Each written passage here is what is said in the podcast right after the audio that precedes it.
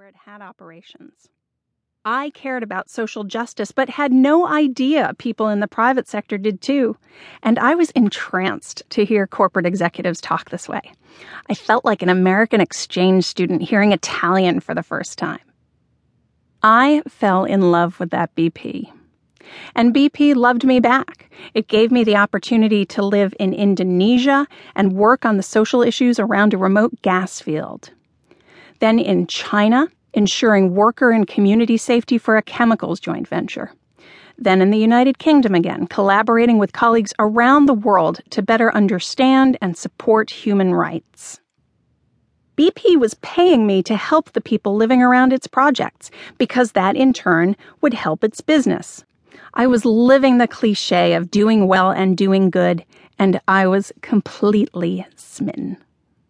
My beloved company even let me create a pro bono project. I advised a United Nations initiative to clarify businesses' responsibilities for human rights.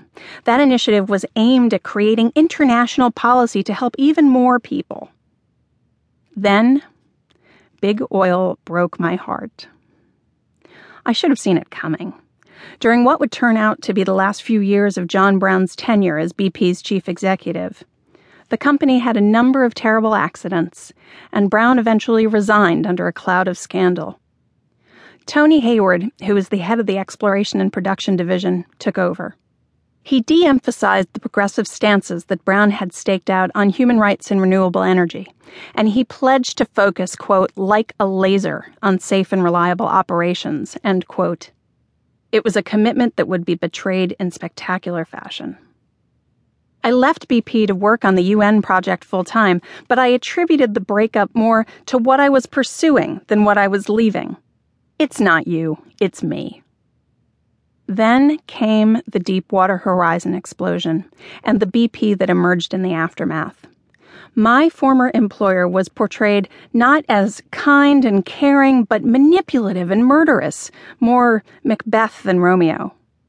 To believe some of the news and commentary would be to believe that it wasn't all Hayward's fault, that the bad BP had been there all along, hiding in plain sight.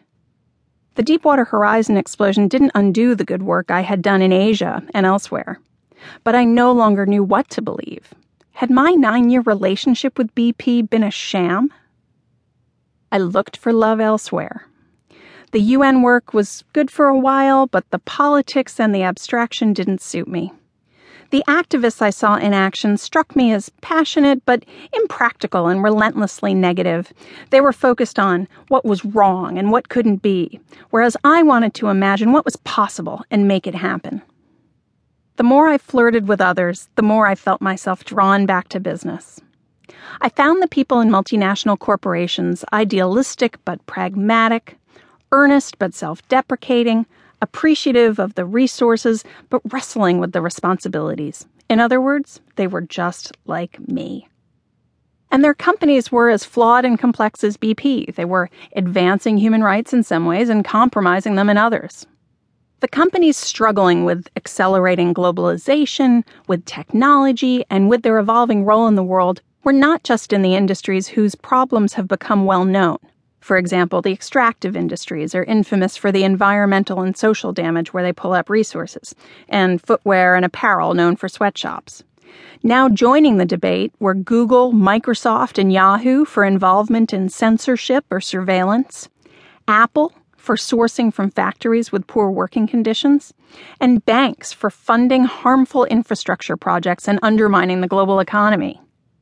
Of course, business causing harm isn't new. Slavery was the engine of the U.S. cotton trade until the Civil War. The Triangle Shirtwaist Factory fire in 1911 killed 146 garment workers in New York City. Upton Sinclair's 1906 book, The Jungle, detailed exploitation in the American meatpacking industry. The same conditions exist today, at home and abroad.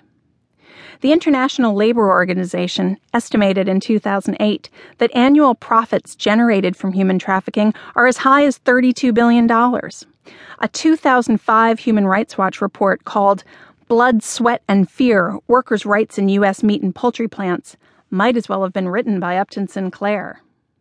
In 2013, 1,100